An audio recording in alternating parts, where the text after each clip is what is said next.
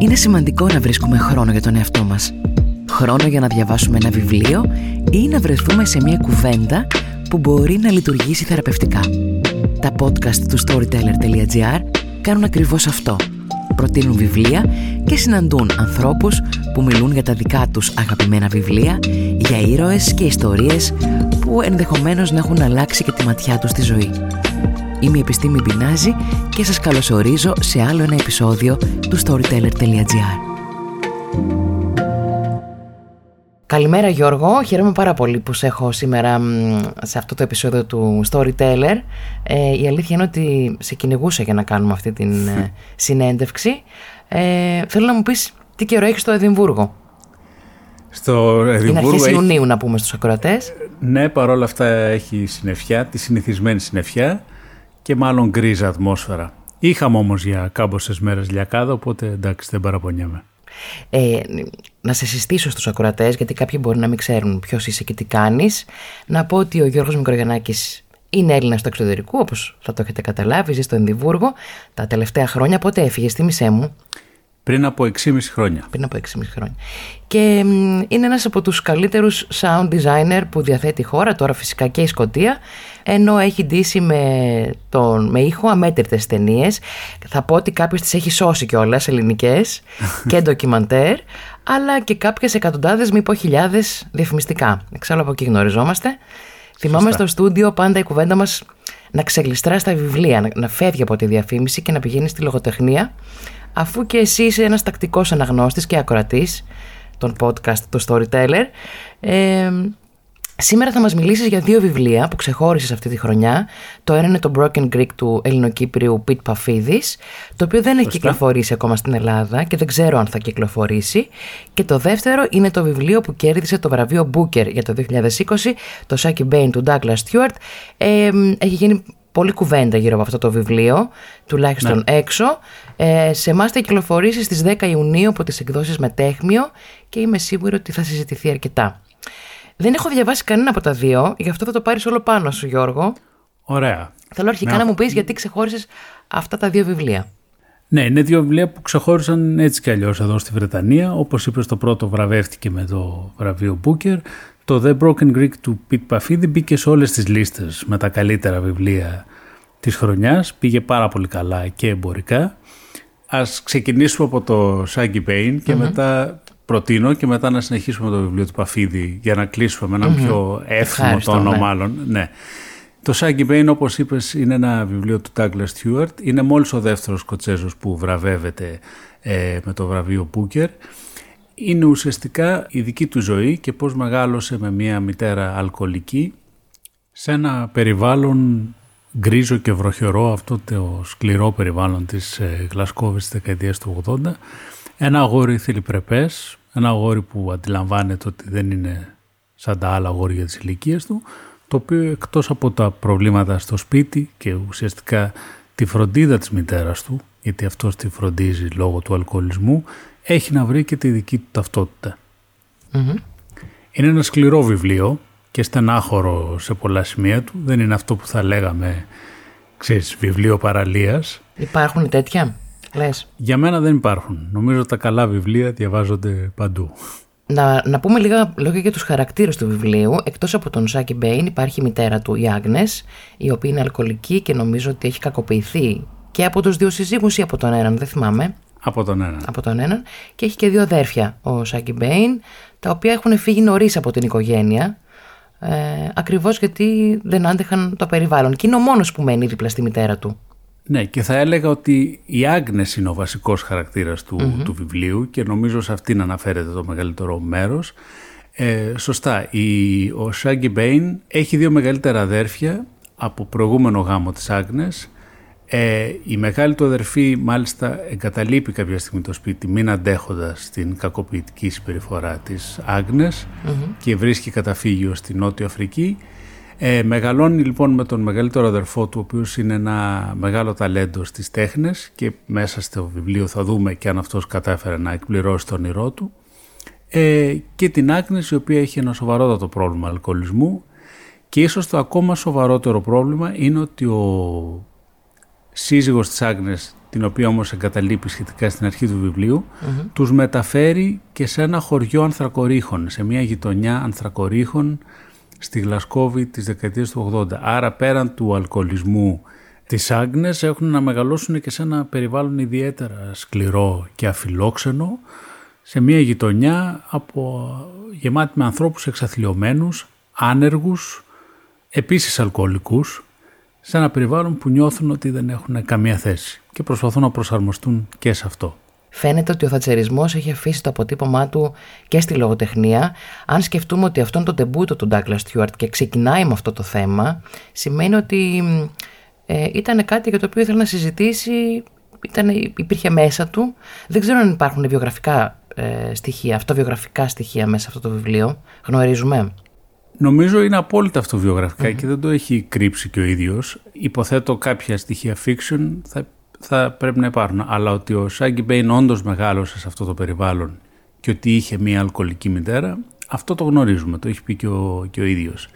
Και όπως είπες και εσύ, η Γλασκόβη είναι και αυτή μια πρωταγωνίστρια του βιβλιου Η Γλασκόβη από αναφορές και από ό,τι έχω καταφέρει να δω και εγώ ίδιος ήταν μια πραγματικά, ένας πραγματικά απέσιος τόπος τη δεκαετία του 80 εγκαταλελειμμένος από τις κυβερνήσεις και κατά κύριο λόγο από τη Θάτσερ που ήταν αμήλικτη στα θέματα των σωματείων και των ναυπηγείων είναι γνωστά ε, πάρα πολύ βία, πάρα πολύ φτώχεια κανένα όραμα για το μέλλον. Αυτή τη στιγμή έχει μεταμορφωθεί βέβαια 40 χρόνια μετά αλλά τότε στη δεκαετία του 80 ήταν πραγματικά ένας τόπος που δεν ήθελες να είσαι. Σήμερα βέβαια έχουν αλλάξει όλα.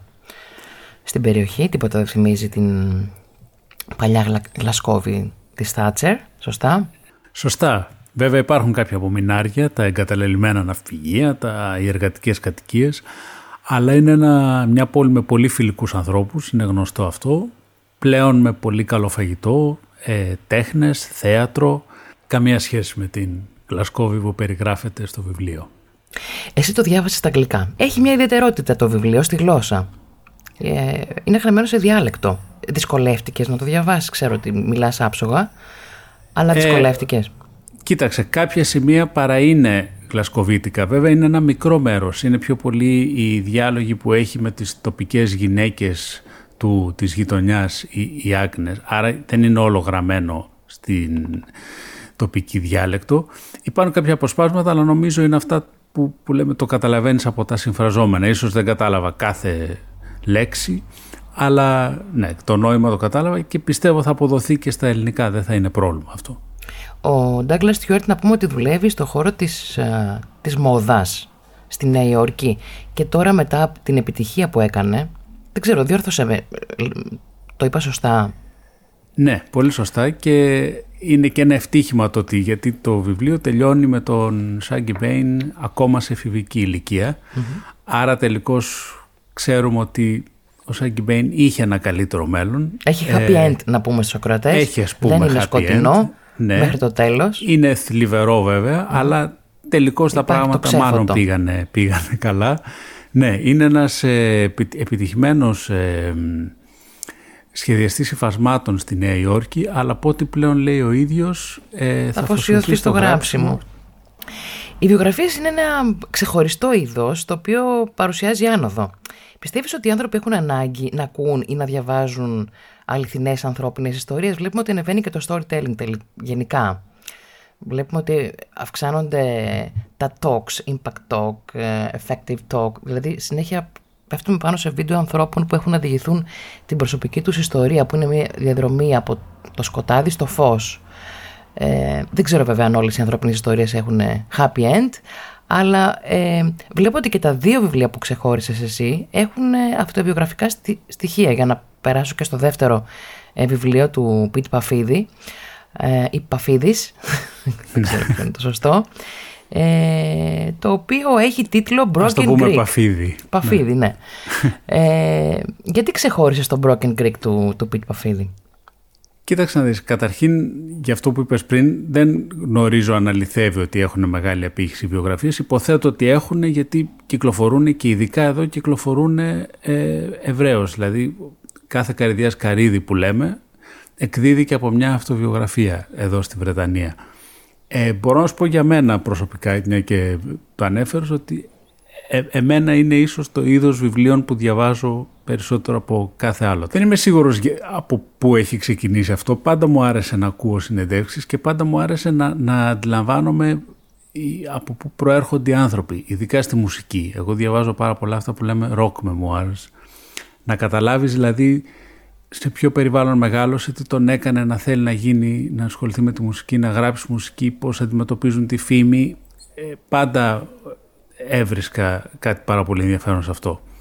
Αυτό είναι και το περιεχόμενο του βιβλίου. Αυτό είναι και το περιεχόμενο του βιβλίου. να πούμε λοιπόν, ο Πιτ Παφίδης ή Παφίδες ε, είναι ένας γιος Ελληνοκύπριων μεταναστών που μετακόμισαν στο Birmingham στο τέλος της δεκαετίας του 60 και αυτή τη στιγμή είναι ένας από τους πιο έγκριτους και επιδραστικούς, επιδραστικούς ε, μουσικούς δημοσιογράφους στη Βρετανία. Είχε, ήταν αρχισυντάκτης του μουσικού τμήματος των Times για πολλά χρόνια, έχει γράψει για το Q Magazine, για το Guardian, έχει, ε, είναι προσκεκλημένος συνέχεια σε podcast μιλώντας για τη μουσική.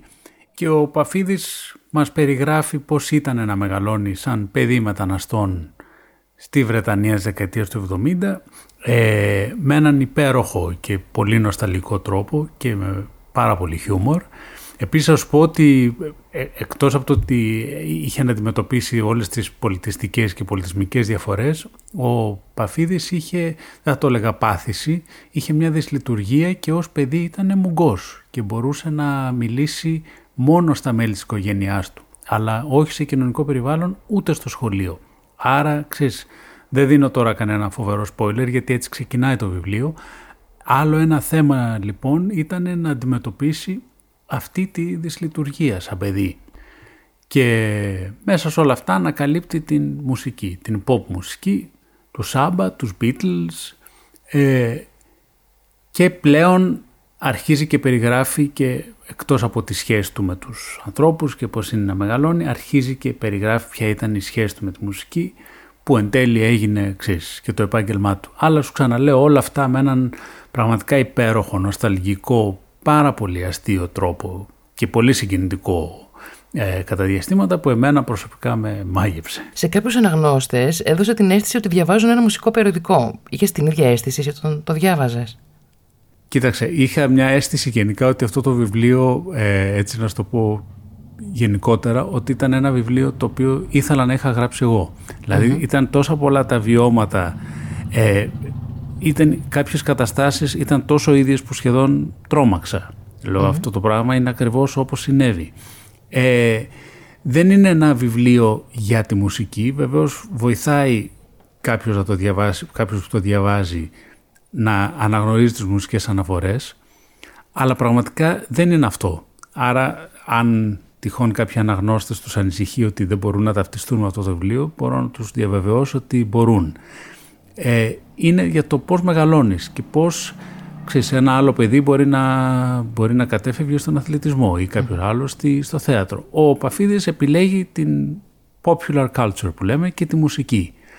Αλλά κατά κύριο λόγο είναι πώς μεγαλώνει ένα παιδί και πώς είναι η σχέση με τους γονείς του, πόσο μάλλον όταν είναι ένα παιδί που μεγαλώνει σε έναν τόπο που οι γονείς του δεν μιλούν ουσιαστικά τη γλώσσα, είναι Φέρει ξένοι. αυτή την ξενότητα ας πούμε. Ακριβώς, το αντιλαμβάνεται ότι είναι ξένοι και ο ίδιος δεν θέλει να είναι ξένος, θέλει να ενταχθεί ξέρεις, ένα περιβάλλον, στο περιβάλλον που είναι οι φίλοι του. Άρα το περιβάλλον των γονιών του από ένα σημείο και έπειτα αρχίζει και του είναι, γίνεται ξένο.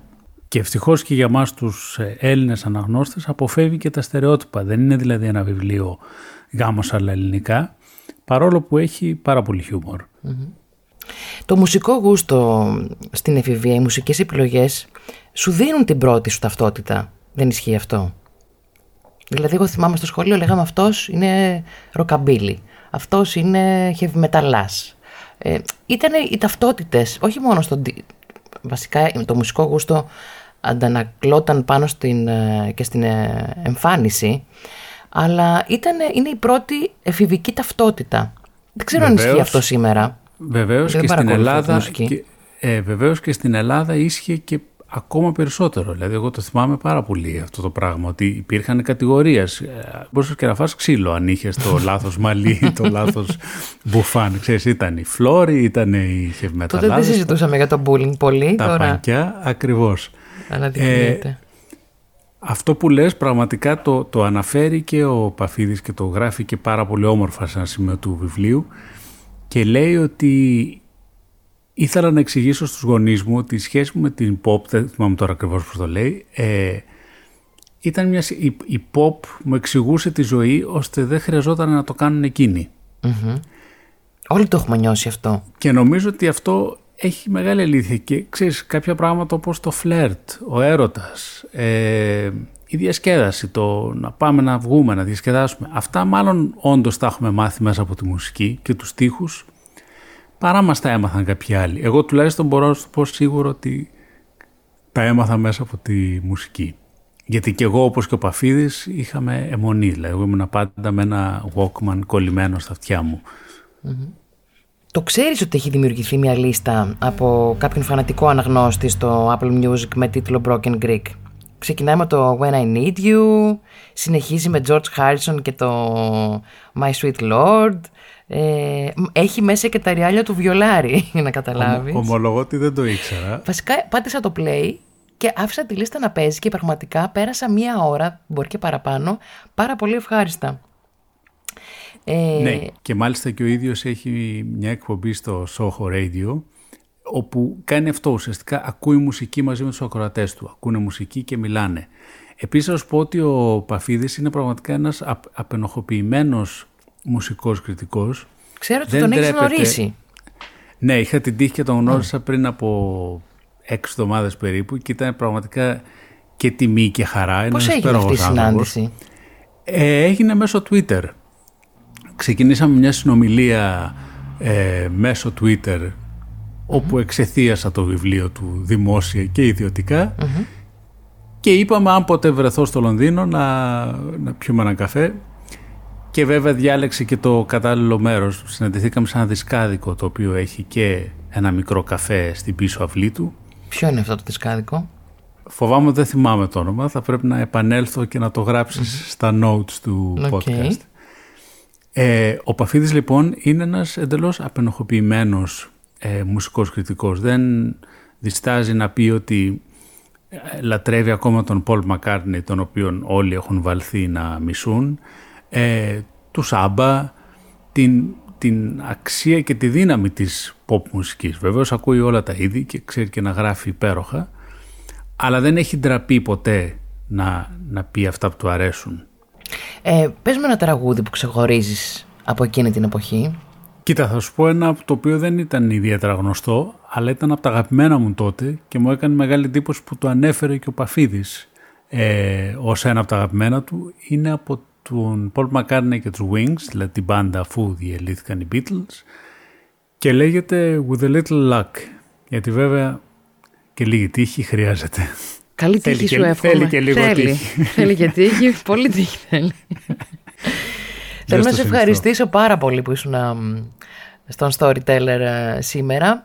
Εγώ σε ευχαριστώ πάρα πολύ. Και τα δύο βιβλία δείχνουν έχουν τρομερό ενδιαφέρον. Το ένα Είπαμε ότι θα εκδοθεί στις 10 Ιουνίου. Το άλλο, αν μας ακούει κάποιος εκδότης... Το άλλο, ελπίσουμε να βρεθεί ένας Έλληνας Σίγουρα θα βρεθεί. Να το μεταφράσει και να το εκδώσει, γιατί πραγματικά είναι ένα πολύ τρυφερό βιβλίο, ε, βαθιά συγκινητικό, για το πώς είναι να μεγαλώνεις, πώς να έχεις τη μουσική στο πλευρό σου και πώς να αντιμετωπίσεις τη ζωή και τους γονείς με σύμμαχο τη μουσική και τελικώς να μεγαλώσεις και να διαπρέψεις αυτό που αγαπάς. Να κλείσουμε με αυτό. Σε ευχαριστώ πάρα πολύ. το επόμενο ραντεβού στη Σκωτία. Θα έρθω.